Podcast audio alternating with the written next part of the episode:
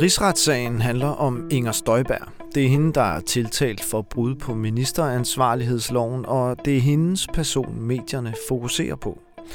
Men i denne her uge, der fik vi ude i retslokalet i Ejtveds Parkhus et indblik i, hvordan sådan en skandalesag påvirker helt almindelige embedsmænd. Det var da juristen for Udlændingestyrelsen, Margit Sander Rasmussen, blev afhørt, og med tårer i øjnene fortalte om, hvor svært det var at forsøge at efterleve en ordre, som hun mente var ulovlig. Og fortalte om, hvordan hun havde skrevet sit helt eget notat om sagen, som hun havde gemt hjemme i sin bogreol, til hvis sagen engang skulle eksplodere, sådan som den jo netop gjorde.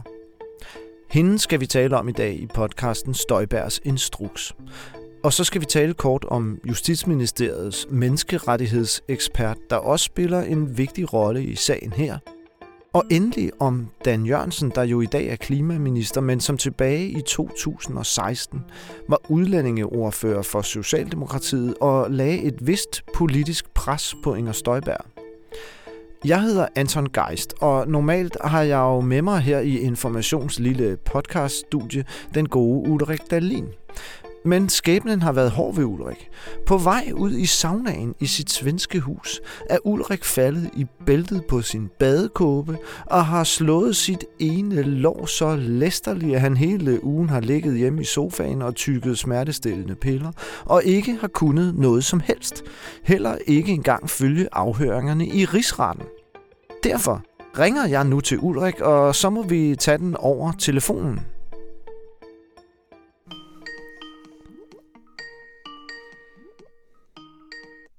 Hej Ulrik, det er Anton. Hej. Hej. Hvordan går det? Ja, det går lidt bedre, synes jeg. Jeg har været til sådan noget ultralydsscanning i dag og fået bekræftet, at jo, jeg har altså slået mit venstre lov ret kraftigt. Så det er rart, at det ikke bare er noget, der foregår op i mit hoved, men at der er en, en fysisk en fysisk årsag. Ja, var det ikke også noget med, at du kunne få en eller anden form for behandling? Jo, jo, så kan jeg få formentlig noget, der hedder en blokade, som er sådan noget binyrebarkhormon, som så skal sprøjtes ind i låret. Og så håber jeg på at kunne være med i rigsretten i dækningen af rigsretten herfra, måske allerede på tirsdag. Det kunne jeg rigtig godt tænke mig i hvert fald. Ja, det vil være skønt. Det bliver jo faktisk spændende lige præcis fra på tirsdag, hvor folkene fra Udlændingsstyrelsen kommer, ikke? Ja, ja. ja, men jeg har da også indtryk af, at der har været et par gode ting i denne her uge, eller ja. hvad? Jeg har ja. kun kunne følge med i avisen, og så har vi snakket lidt sammen ja, i telefon. Ja. Ja, jo, men altså, det har da været interessant nok. Det har ikke været sådan øh, den værste uge at være væk, vil jeg sige. Det har ikke været sådan meget vigtige afhøringer, der har været, men jeg synes, at der har været interessante ting. Altså, jeg tænkte, at vi kunne tale lidt om... Øh, Ja. Hende her, øh, Margit Sander Rasmussen. Du kan også huske hende fra Instrukskommissionen, og vi har ja, ja. også øh, diskuteret hende i øh, telefonen for et par dage siden, og måske også Nina Holst Christensen fra Justitsministeriet. Ja, det kan jeg i hvert fald godt huske. Ja, og så, øh, hvad hedder det, Dan Jørgensen, han var jo ikke i Instrukskommissionen, men han var jo indkaldt som vidne af Støjbergs forsvar. Ja. Øh, ham øh, tænker jeg også lige, vi øh, runder. Hvad hedder det, ja. skal, ikke, øh, skal vi ikke lige tage Margit Sander der? Jo, øh, fortæl mig om hende. Ja, prøv at høre. Altså, hun var sgu et meget interessant vidne. Altså, det var ikke fordi, hun substantielt sagde noget, der afveg øh, meget fra, hvad hun øh, sagde i Instrukskommissionen. Men det var alligevel en opsigtsvækkende afhøring, synes jeg, fordi hun blev øh, meget berørt undervejs. Øh, fik tårer i øjnene og måtte øh, bede om at få en pause og så videre. Øh, og det kom så alt sammen af, at hun blev spurgt om, om hun mente, at hun som embedsmand havde overholdt de pligter, der påviler embedsmænd. Og det, øh, det synes hun simpelthen øh, var så øh, øh, umtåligt, fordi at øh, hun mente, at øh, hun blev pålagt en ulovlig ordre tilbage i 2016, og hun var usikker på, om øh, hun havde gjort det rigtige, eller hun sagde faktisk, at hvis hun kunne skrue tiden tilbage, så ville hun have handlet anderledes, end hun gjorde. Hvad ville hun så have gjort? Ja, det, det svarede hun ikke på, men jeg går ud fra, at hun ville have, have modsat sig øh, den øh, instruks, hun mente, hun fik. Men lad os, prøve, lad os prøve lige at starte forfra med, hvad det var, hun egentlig sagde. Øh, der var også det interessante ved hende, at hun kunne støtte sig til et notat, hun havde skrevet i sommeren 2017, hun øh, blev på det tidspunkt klar over, at den her sag, den kunne måske godt eksplodere på et tidspunkt. Den var jo allerede øh, op i medierne. Vi skrev om den, og politikken øh, var jo dem, der begyndte at skrive om den, og ombudsmanden havde udtalt kraftig kritik af ministeriet. Øh, og så blev hun ligesom rådet af sin teamleder til, at hun måtte hellere skrive ned, hvad hun vidste, fordi den kunne godt øh, eksplodere yderligere, sådan som den jo også øh, lige præcis er gjort med først en kommission og så en rigsret. Det er meget sjovt, for det, det er hun jo ikke den eneste, der har gjort. Nej, det er hun nemlig ikke. Det er jo sådan en rigtig, øh, det er jo sådan en rigtig embedsmandslogik, ikke? at man, øh, man skriver det ned, man ved, øh, både for at kunne huske det, og nok også for at kunne dokumentere, at øh, det ikke er noget, man har opfundet til lejligheden, når man dukker op i, øh, når man dukker op i rigsretten. Hun skrev så det her notat ned på sin arbejdscomputer, så printede hun en version, slettede den elektroniske udgave af notatet, og så tog hun det med hjem, printede altså, og gemte det i sin, øh, i sin bogreol. Hvorfor slettede hun det?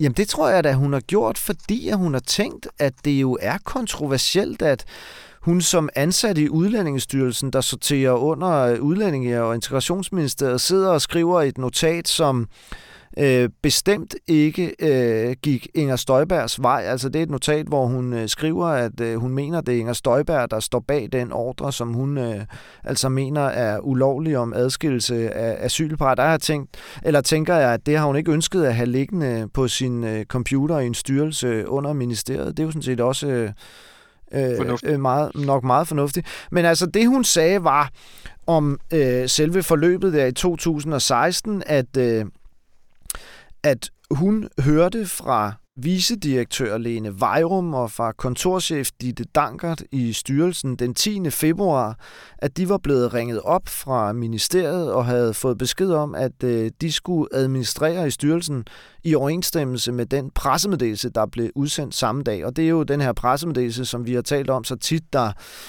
foreskriver, at man skal foretage en øh, adskillelse af samtlige asylpar, en undtagelsesfri adskillelse, og det er jo denne her type adskillelse, der er ulovlig, øh, for man kan ikke bare sådan adskille samtlige asylpar. Men hvor sad hun hen i Udlændingestyrelsen? Hvad var hendes opgave? Hun sad i noget, der hed bookingen, som er sådan noget lidt praktisk med at øh, skabe pladser rundt omkring på asylcentrene. Ikke? Og det, det er jo meget interessant. Hun er sådan en... Øh, hun er jo ikke nogen højt rangerende embedsmand, men alligevel blev hun involveret i, øh, i sagen her, ikke? og hun hører de her to chefer fortælle, hun siger, de var helt grå i hovederne, da de, da de fortalte om det, at de altså var blevet pålagt en adskillelse af asylparerne, som de i Udlændingsstyrelsen var enige om, at det måtte være ulovligt. Øhm, og øh, de øh, tænkte så, hvad, hvad skal vi gøre i den her dramatiske situation, som det er, at vi er blevet pålagt en ulovlig instruks fra departementet, og så bliver de enige om, at de ligesom må på en gang prøve at efterleve instruksen, og samtidig undgå at forrode sig ud i, øh, i for mange ulovligheder. Så de går i gang med at adskille de part, hvor der er mindst risiko for Ja, som jeg husker det fra Instrukskommissionen, så laver hun nogle forskellige grupper. Præcis. Først de grupper, der har, der har børn, og så de par, der er gravide, og så dem, der har øvrige problemer, og så dem, der er bare unge ikke gravide, ingen børn, ingen problemer. Lige præcis. Eller ikke, ikke nogen særlige problemer, ikke? Og så starter de nedefra. Ja, præcis. Så tager de de letteste, ikke? Altså dem, der ikke har børn og så videre. Og fordi der er det ikke så oplagt, at der kan ske lovbrud ved at adskille dem. Og så, så venter de, tilbageholder de altså ligesom resten af sagerne og undgår at følge instruksen i de sager. Og så samtidig så appellerer de til ministeriet om at øh, få lov at øh, gøre undtagelser. Man kan jo så sige, at det her er jo ikke det ville jo være fuldstændig opsigtsvækkende, hvis det her var en ny forklaring, men det er jo hverken første gang, hun siger det, eller første gang nogen fra styrelsen fortæller det her. Altså det er sådan set en veletableret forklaring fra folk i Udlændingestyrelsen. Øh, men det er selvfølgelig øh, interessant, at hun, øh, Margit Sander Rasmussen, jo kan fortælle, at hun hørte allerede 10. februar fra de chefer, der har haft øh, dialogen med ministeriet. Altså der er hun jo en, et, et væsentligt øh, støttevidne i virkeligheden for dem. Ikke? Ja. Hun øh, kan jo ikke ja, levere noget bevis for, at at de har fået den besked fra ministeriet, for hun har ikke selv hørt telefonsamtalen mellem øh, vicedirektøren i styrelsen og afdelingschefen i ministeriet, men hun er jo i hvert fald et vidne, der kan bekræfte, at det ikke er noget, de ligesom har opfundet til lejligheden senere, øh, mm. de her to, ikke? Ja. Øhm, så det var jo, det er jo sådan set et interessant vidneudsagn, og jeg synes også, det var interessant, at man fik ligesom indsigt i, hvordan det er at være embedsmand i sådan en her politisk skandalesag at stå midt i, i stormen. Ikke? Altså, øh, hun fortalte, at de havde diskuteret, hun og hendes kolleger, det der Codex 7, som jo mm. er, er det, det er sådan kodex for embedsmænds pligter, som Finansministeriet udgav. Faktisk kort efter Ulrik øh, statsløs-sagen, som vi jo havde en, en vis finger øh, med i spillet i. Det må man sige. Der lavede man det her kodex 7 om embedsmandspligter, hvor det jo blandt andet fremgår, hvordan man skal sige øh, fra som embedsmand, hvis man får en klart ulovlig instruks.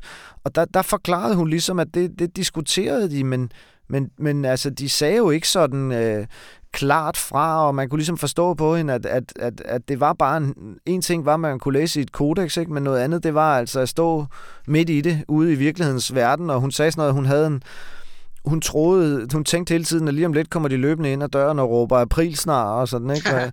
Men det gjorde de bare ikke.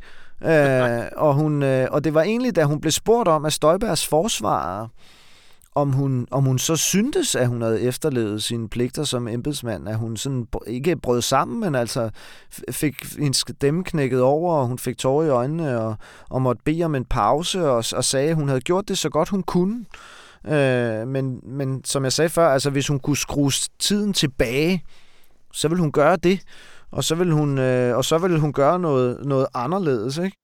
Ja, man kan så også sige i forhold til den forklaring, hun afgav i Instrukskommissionen. I mellemtiden har Instrukskommissionen jo afgivet en delberetning om embedsværkets ansvar, ja. øh, hvor hun godt nok ikke er nævnt, øh, men altså hvor de der højere chefer der, de, eller der er jo en del af dem, der får på puklen, de skulle i langt højere grad have været meget mere aktive i forhold til at afvise ministerens ønsker om en ulovlig ordning. Ja, det er du præcis ret i. Det kan, hun, det kan hun jo lige præcis læse i Instrukskommissionen, og det gælder jo også hende. Hun er bare ikke højt nok op i hierarkiet til, at kommissionen tager stilling til en eventuel disciplinær disciplinærsag imod hende, vel? Men jeg husker fra Instrukskommissionen, at hun sagde så noget med, at de opfattede det, øh, eller du må jo rette mig, hvis hun ja. har sagt det anderledes, siger, ja. men, men at, at, at det, det var ligesom, det havde ingen gang på jorden at, at, at, at sige, at øh, vi må lige øh, vente på, at vi får nogle retningslinjer. De blev hele tiden, eller de dagene efter den 10. så blev de rykket og rykket og rykket om, hvad sker der, hvor langt er I kommet, og hvor mange har I fået adskilt. Og så derfor forestillede de sig, det var i hvert fald sådan, hun forklarede det dengang, at hvis de ligesom gik lidt med ind i det, og fik adskilt nogen, så kunne de sådan hen ad vejen modellere det lidt, eller moderere det lidt, øh, og arbejde lidt med departementet. Jamen, det er det præcis rigtigt, Ulrik. Jamen, det er præcis rigtigt. Altså, øh, at, at de fik besked på allerede i samtalen den 10. med ministeriet, at, øh, at det skulle gå stærkt det her og hun havde daglige samtaler med en øh, fuldmægtig fra ministeriet, der ligesom ringede for at rykke og høre, hvor langt var de kommet og sådan, ikke? Mm. Øhm, og øh, der blev ligesom hele tiden presset på. Og så er det rigtigt, at så var deres strategi i Udlændingsstyrelsen, så, så, så ville de, blev de nødt til ligesom at gå i gang med nogen, og så var det altså, at de ligesom gik i gang med de sager, som ikke var så juridisk øh, problematiske, ikke? Øh, hun sagde også sådan noget med, at at der partshørte man jo ikke, altså man gennemførte ikke samtaler med, med de her asylpar, og det, øh, det var hun allerede dengang, øh, synes hun, hun var på meget øh, gyngende grund ved ikke at gøre det.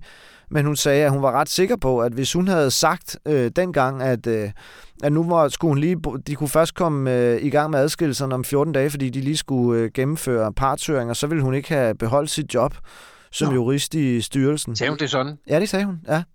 Ja, hold op. Altså, så, så, øh, så det skulle altså gå stærkt. Øh, ja. Og det, det var altså ikke bare noget, hun øh, fik indtryk af på anden hånd via cheferne i styrelsen, der fortalte om telefonsamtalen med departementet, men altså også via sine egne samtaler med, med en, øh, en øh, embedsmand i øh, ministeriet.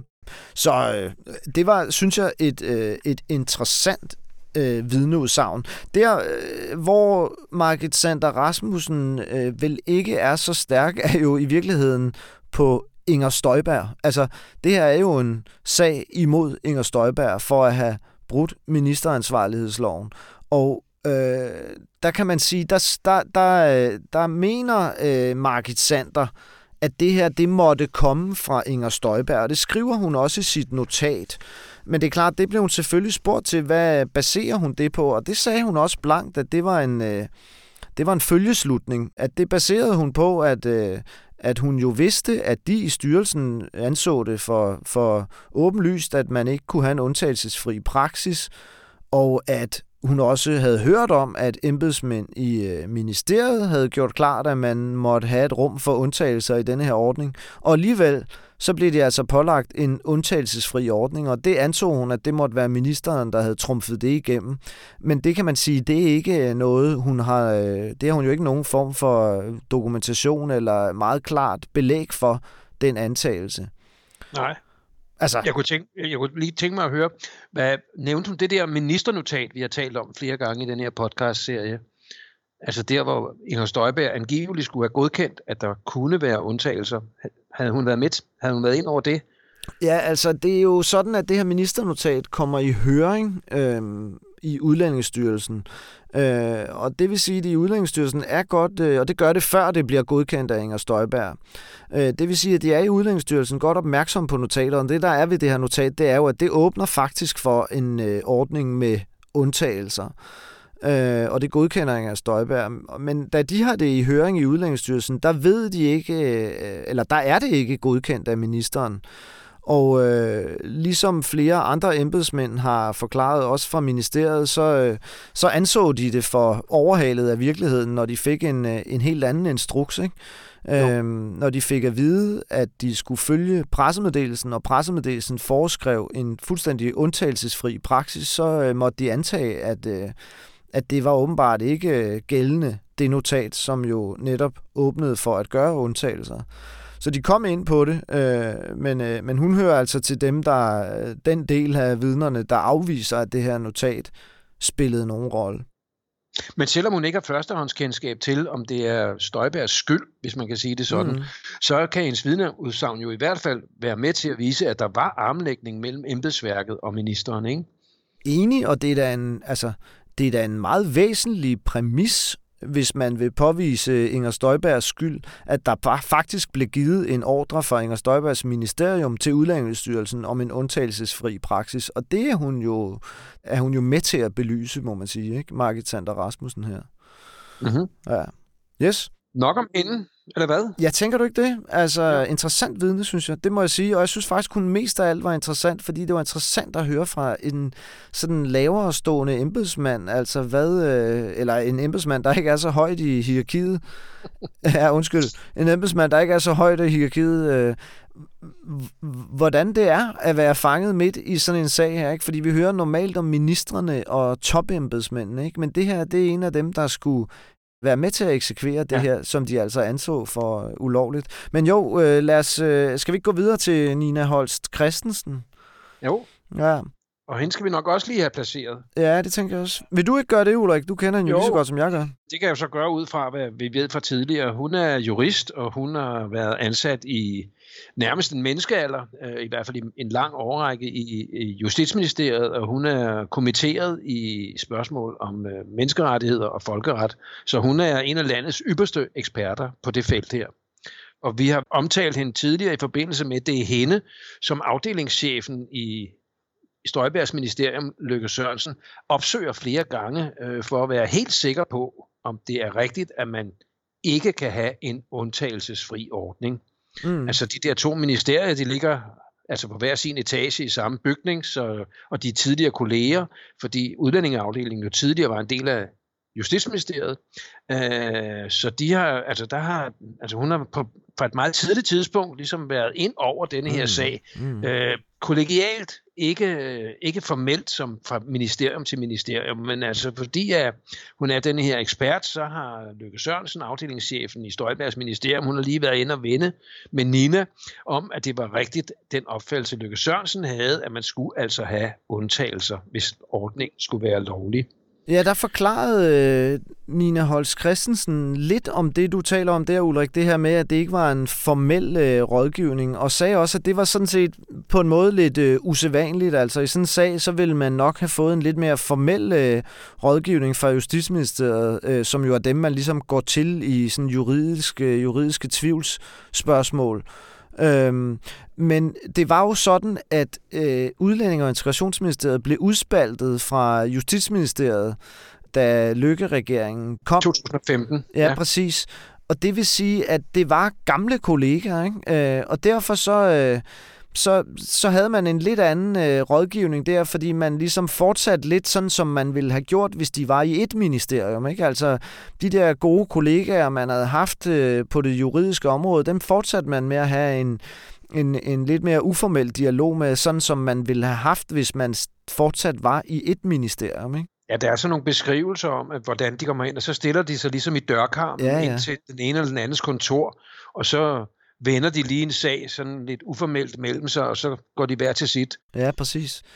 Øhm, og hun er jo så for øvrigt, Nina Holst Christensen, også en af de embedsmænd, men der har sørget for at skrive et notat om, hvad hun kunne huske i den her sag.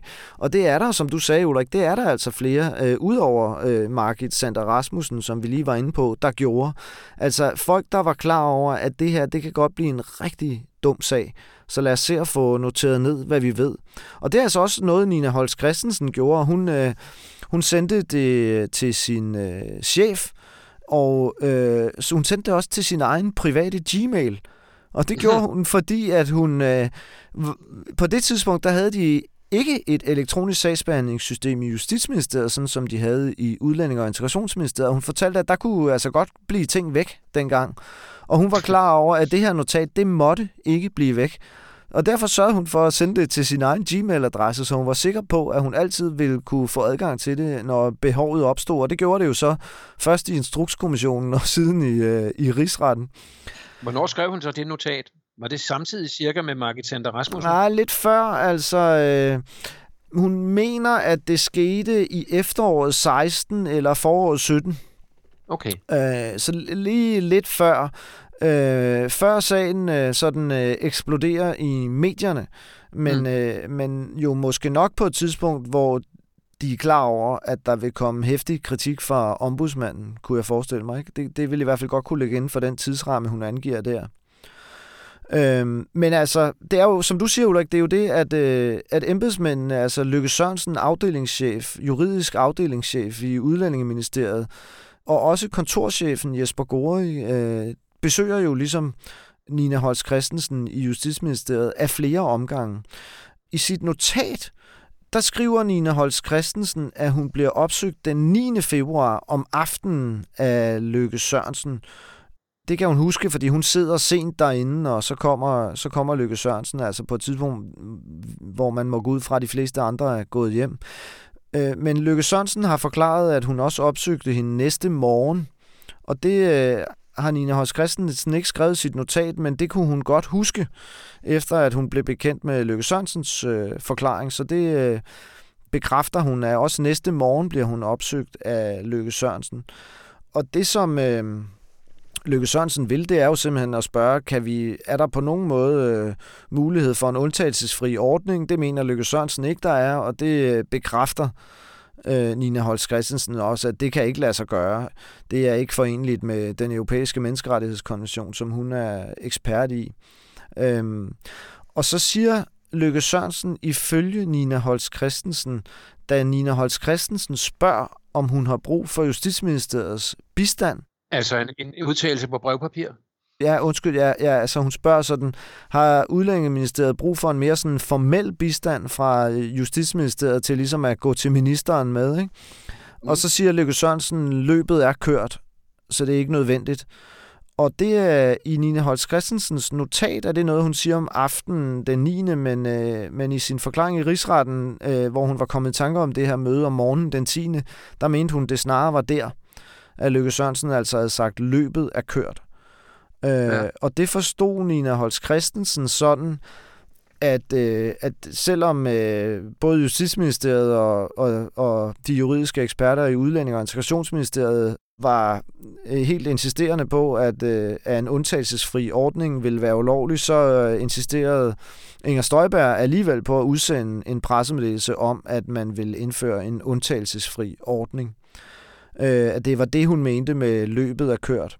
Ja, det må have været underligt at sidde i Justitsministeriet og så være vidne til, at de kommer fra et andet ministerium og har, ligesom har problemer med at få deres minister til at rette sig efter loven. Ja, hun sagde også, øh, Nina Holst Christensen, at øh, derfor kan hun huske de her samtaler godt, fordi at hun havde aldrig været ude for noget lignende.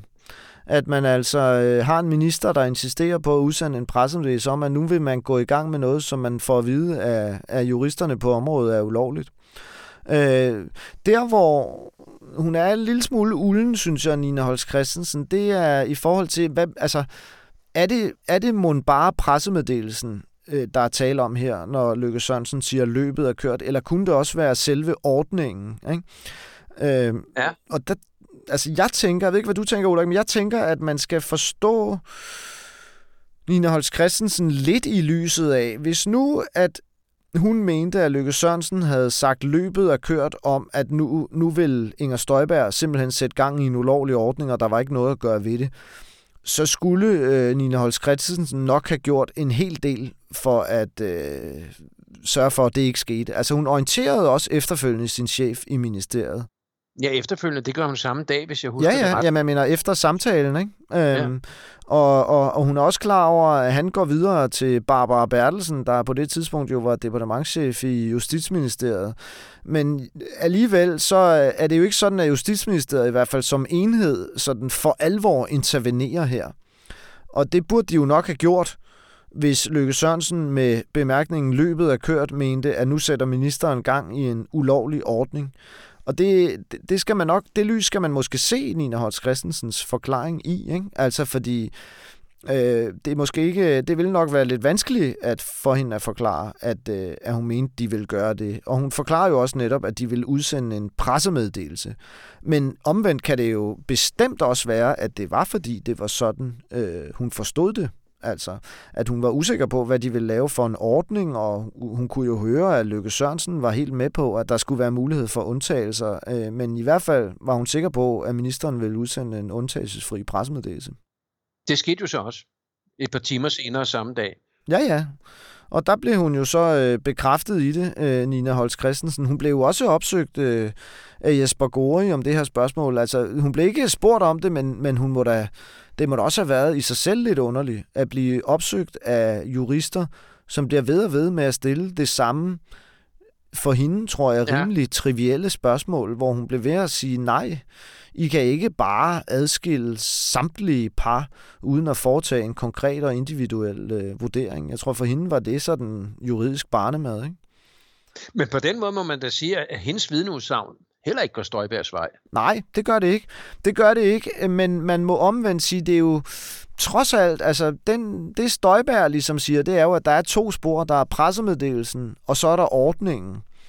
Og det er ikke sådan, at Nina Holst Christensen øh, siger, at hun fik indtryk af, at nu vil ministeren sætte gang i en ulovlig adskillelse af asylparerne. Hun siger, hun fik indtryk af, at nu insisterede ministeren på at udsende en pressemeddelelse, som foreskrev en ulovlig praksis. Men det kunne jo godt åbne for øh, det her dobbeltspor, ikke? Altså, man siger én ting udad til, og, og man gør så i virkeligheden noget andet indad til, ikke? Øhm, øh, men altså, selvfølgelig er det ikke øh, godt for Støjberg, at Nina Holst Christensen bekræfter, at hun igen og igen øh, må øh, sige til øh, juristerne fra Udlænding- og Integrationsministeriet, at det er altså ikke muligt at have den undtagelsesfri ordning, som ministeren ifølge de her embedsmænd altså ønsker sig. Nej, man kan vel også tage det, alene det faktum, at de kommer igen og igen, altså det er vel også et udtryk for, at, øh, at det ikke har været nemt at overbevise Støjberg om, at der skulle være undtagelser. Ja, enig. Og så, så var de jo også igen inde på det her notat, Ulrik, øh, som jo altså er notatet, ja. hvor, øh, hvor øh, Inger Støjberg godkender en, øh, en ordning øh, med undtagelser. Og der er jo det her underlige, som vi har talt om tit i, øh, i podcasten her, at, at det er jo et notat, som øh, til synligheden ikke rigtig spiller nogen som helst rolle i ministeriet. Øh, flere af embedsmændene fortæller øh, i Instrukskommissionen og i Rigsretten, at de anså det for overhalet, fordi at Inger Støjberg efterfølgende kom og, og, og sagde, at hun ville have en undtagelsesfri ordning, så de antog, at, at øh, hun alligevel ikke øh, gik med på det, hun havde godkendt i notatet, måske fordi hun ikke havde, havde læst det. Øh, og i al den tid, der går øh, ind til Instrukskommissionen, hvor Inger Støjberg er i samråd og så videre, der nævner hun jo aldrig det her notat, og det er jo også en øh, meget besynderlig omstændighed. Ja, hvis det skulle have så central en betydning, som hun senere tillagde det. Præcis. Hun, hun er jo i Danmarks historiens vist nok længste samråd om den her sag, og jeg vil sige, hun griber alt, hvad der er på hylderne i det samråd, men det her notat, som, nu er helt centralt i hendes forklaring, det nævner hun overhovedet ikke. Og det, det, er, jo, det er jo underligt. Omvendt er det jo sådan, at der foreligger altså et notat, som Inger Støjberg har godkendt i ministeriets sagsbehandlingssystem, før hun udsendte pressemeddelelsen. Øh, og Nina Holst Christensen blev ligesom forvist notatet, og hun øh, sagde også, at øh, hun hørte intet om det notat dengang. Altså, det spillede ikke nogen rolle. Det var ikke noget, Jesper Gori og Lykke Sørensen øh, nævnte over for hende. Så for, for så vidt øh, bekræfter hun jo, at notatet ikke spillede nogen rolle. Hvad spurgte forsvarerne? Jamen, det er altså, nemlig det. forsvar, hvad spurgte de hende om? Jamen, altså, hvordan forsøgte de ligesom at... Ja, og det er jo, det er jo interessant, fordi at det, de spurgte hende om, det var, hvordan hun så læste notatet nu, hvor hun så det. Og, øh, og der kiggede hun på det og sagde med forbehold for, at hun jo ikke øh, havde øh, nærlæst det her notat, så, så mente hun, at det var alt, alt for stramt. Altså det lagde op til en adskillelse, som gav mulighed for, simpelthen for, eller en ordning, som gav mulighed for alt for få undtagelser. Nå, det er interessant. Ja, det er interessant. Man havde simpelthen i det her notat ifølge hende øh, strammet så meget, at øh, der vil opstå øh, ulovligheder og uoverensstemmelser med, med den europæiske menneskerettighedskonvention, var hendes sådan umiddelbare vurdering af notatet.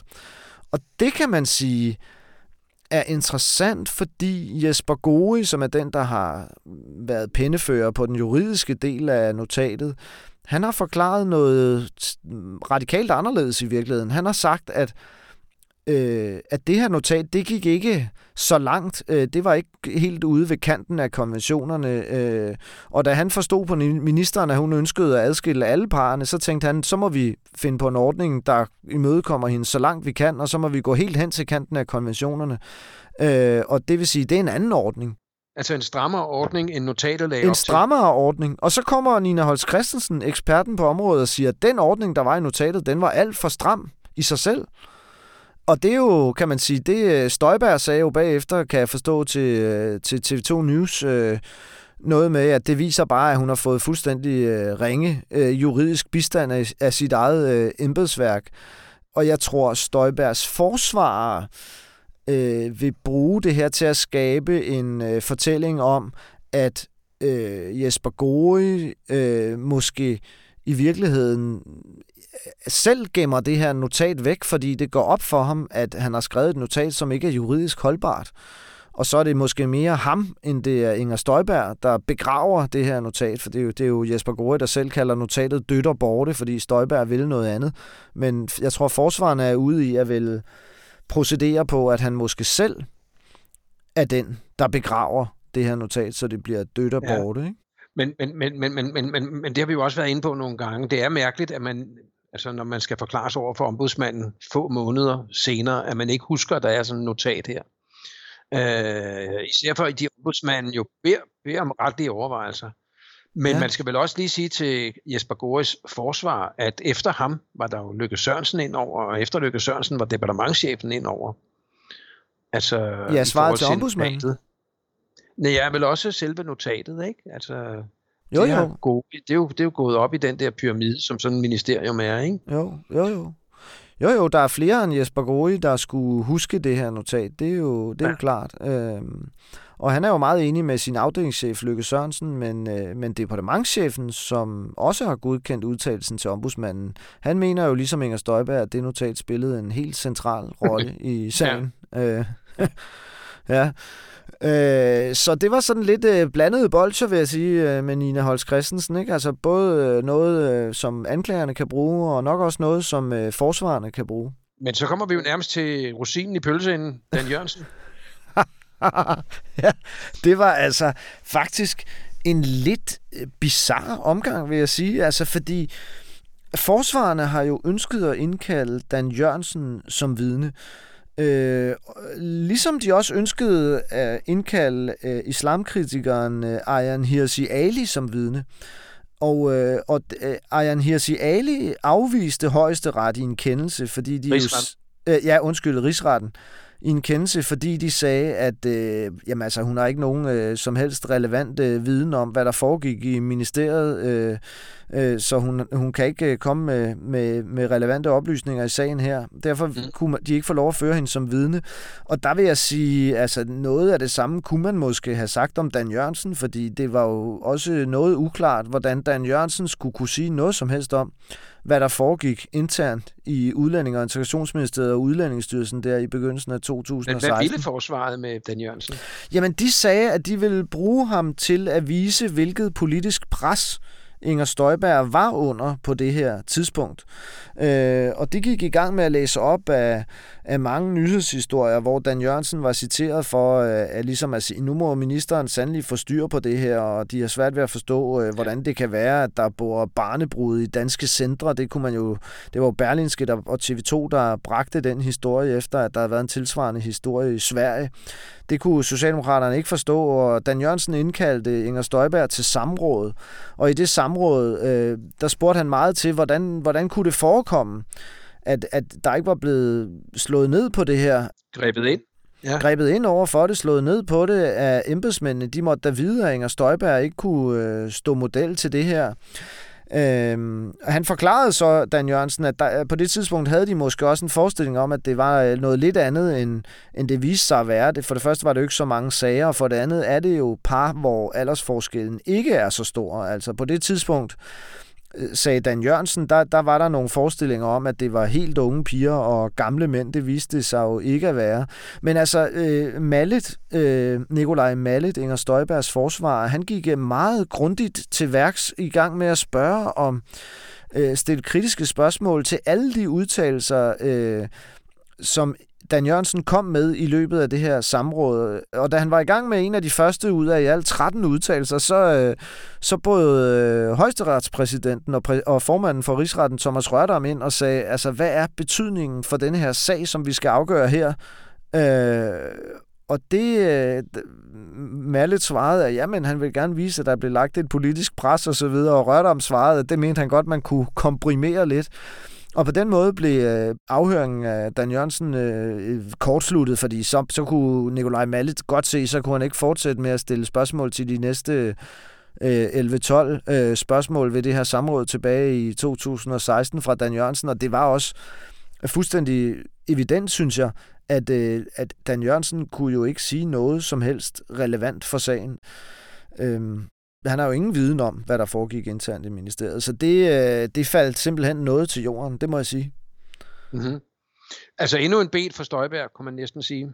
Ja, og, og for hendes forsvar, fordi jeg synes egentlig, at de har haft den hvad skal man sige, fordel indtil videre, at anklagerne måske nogle gange er gået lige grundigt nok til værks i deres afhøringer af vidner, hvor man kunne spørge, hvor relevant det egentlig var, de oplysninger, de kunne komme med det tror jeg, der har været en vis irritation over blandt øh, dommerne i rigsretssagen.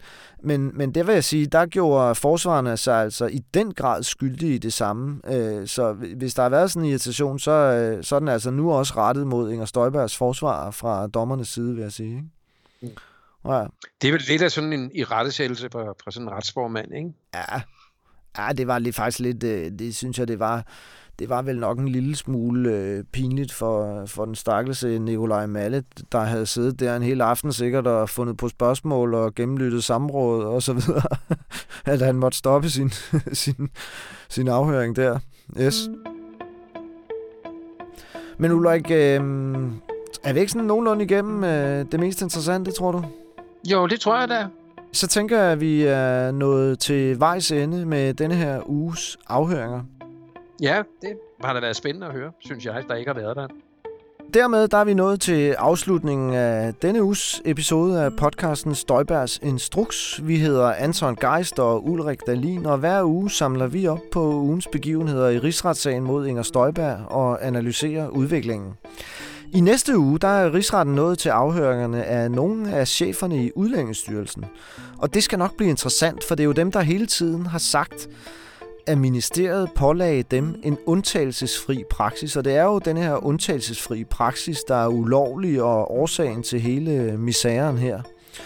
Og så håber vi selvfølgelig, at Ulrik Dahlin er på benene igen og kan følge afhøringerne sammen med mig. I kan finde os i jeres foretrukne podcastafspiller.